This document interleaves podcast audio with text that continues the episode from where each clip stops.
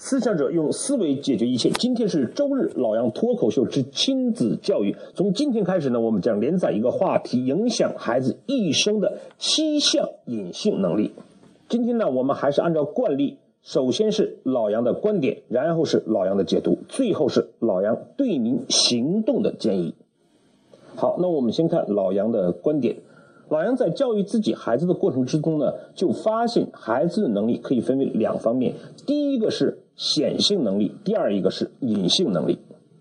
显性能力那么有很多了，比如说会不会弹弹钢琴，会不会背《三字经》，语文、数学考了多少分等等。隐性能力呢，就是比如说啊，是不是独立担当，是不是感恩，是不是不说谎话等等。好，所以观点一是在讲，我们要明确认识到，我们的教育其实有两方面，一个是显性能力的培养，一个是隐性能力的培养。好，观点二，老杨认为隐性能力在更大程度上决定了孩子是否成功和幸福。第三一个观点三。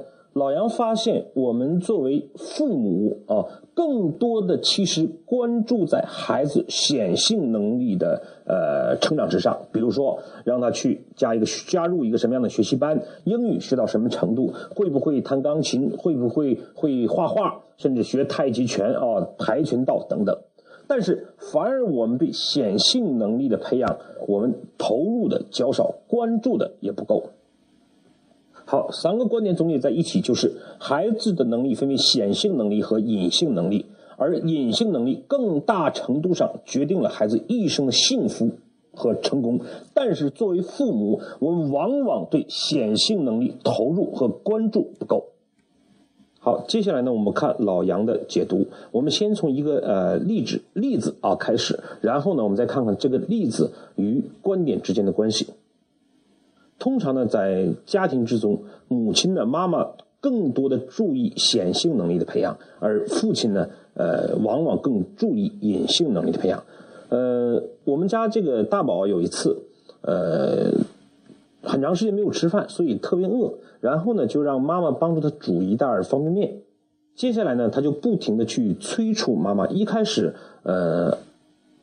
语气还稍好一点，慢慢的就是妈妈这个怎么还不好？就是慢慢语气不好了，最后干脆将妈妈两个字都已经省掉了，纯粹就是一种这种抱怨啊。这个方面怎么还不好啊？就是带着这样的语气在跟妈妈讲话。那这个时候，这个我太太呢，呃，应该讲态度还是很好的，最后把方便面做出来了，说这个妈妈做的时间长了，这个这个呃。大宝，那让让这个这个，很抱歉让你等这么长时间。好，那通过这个例子呢，我就跟我太太讲，我说这件事情你一定要教育他，他这样说话的方式是不好的。好，接下来呢，那我太太就跟他做了这样一次交流，但是我担心交流的目的可能没有达到呢，所以就与我们家大宝进行了这样的一次对话。那然后我就问我们家大宝，我说大宝是不是妈妈今天批评你了？大宝说，嗯，是妈妈说我不懂礼貌。我想坏了，不懂礼貌是一个显性的能力。事实上，这种显性能力的培养，往往是可以一蹴而就的，啊，我们很快就可以让他进入一个社会或进入一个群体，快速的养成这个组织或者这个群体所应有的礼貌。但是背后。隐性的东西确实难以培养的。隐性的东西是什么呢？作为一个呃孩子啊，作为一个儿子，在母亲去帮他煮方便面，而且日常呢对他照顾这样一个情况下，他应该懂得感恩而尊重，而并不是出于礼貌而尊重。所以呢，我接下来就跟我们家大宝在聊，我说其实妈妈教育你的方式呃也对，就是你要懂礼貌。但是更重要的，大宝，你有没有想过妈妈？每天送你上学，送你上这样的班那样的班然后等待你哦，为你的这个学习应该讲呕心沥血。那么，妈妈很爱你。那么这个时候，当妈妈一件事做得慢了的时候，你去跟妈妈嚷，甚至不叫妈妈去抱怨这样的事情，对不对？我们是不是应该对父母应该感恩？我我反过来想，如果说你的一个同学这样的对待。母亲不懂得感恩，你愿不愿意跟他交朋友啊？就大大概这样的一个跟他交流方式。那么大宝慢慢就明白了，说爸爸呢，我懂了，这个呃，我应该感感激，嗯，爸爸妈妈对我身上所付出的东西，让我上学啊，给我这样的这种好的教育方式，以及给我买玩具等等等等，以及你们辛苦努力的工作，然后他会基于内心的这种感恩而体现为对母亲的尊重或者叫宽容，这才是我们应该教育的内容和方向。所以我们可以想象一下啊，比如说二十年之后，一个是呃一定程度不懂礼貌的一个孩子，一个是不懂得感恩的孩子，哪一个啊会更成功、更幸福？哪一个会更失败、更痛苦？道理显而易见。所以为什么我们就会发现啊？我经常辅导企业会发现，哦，我在公司上班，老板给我工资就是应当的。老板这个事情不做做没有做好，那个事情没有。没有做对，事实上，这个里面就缺少了一定感恩之心。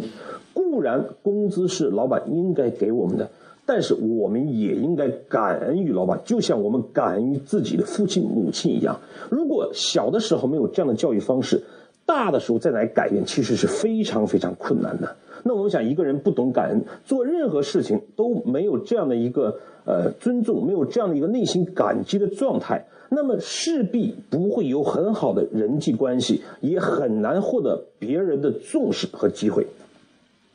好，所以通过这个案例，我们再回顾一下我们今天谈的观点：孩子教育有两种能力，一种是隐性，一种是显性。那么懂礼貌是显性能力，而感恩是隐性能力。第二一点是隐性能力，呃，对孩子的一生起的作用更大，所以感恩的能力远比懂礼貌的能力更重要。接下来是，往往我们忽略了隐性能力的培养。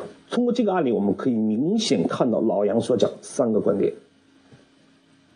嗯，之所以老杨呢对这个问题会有这样的一个总结和思考，事实上是前几天呃大学几个同学呢在一起呃相聚，就讨论起教育孩子。我们会发现啊，不同的教育背景、生活环境，大家对教育的理解是不一样的。比如说我出国的这些同学，他们更建议对孩子是放，而国内的东西呢。更倾向于管，其实老杨的态度是有所管，有所不管。那么在显性能力上，我们应该少管多引导；而在隐性能力上，作为大人必须肩负起这样的责任，来建立孩子的正确的这样的一些呃隐性能力，比如说感恩啊、呃独立啊等等这样的一些呃特长或者讲习惯。好，最后是老杨对您行动的建议。其实呢，我们不需要去过多的掌握知识就可以行动。现在，请您列出来你觉得自己的孩子应该具备的隐性能力是什么，然后你自己打个分，衡量一下，思考一下如何培养孩子这些隐形能力的逐步养成。那么以后每周日，老杨呢将跟你共同分享。啊，孩子七项隐性能力的养成，好，谢谢。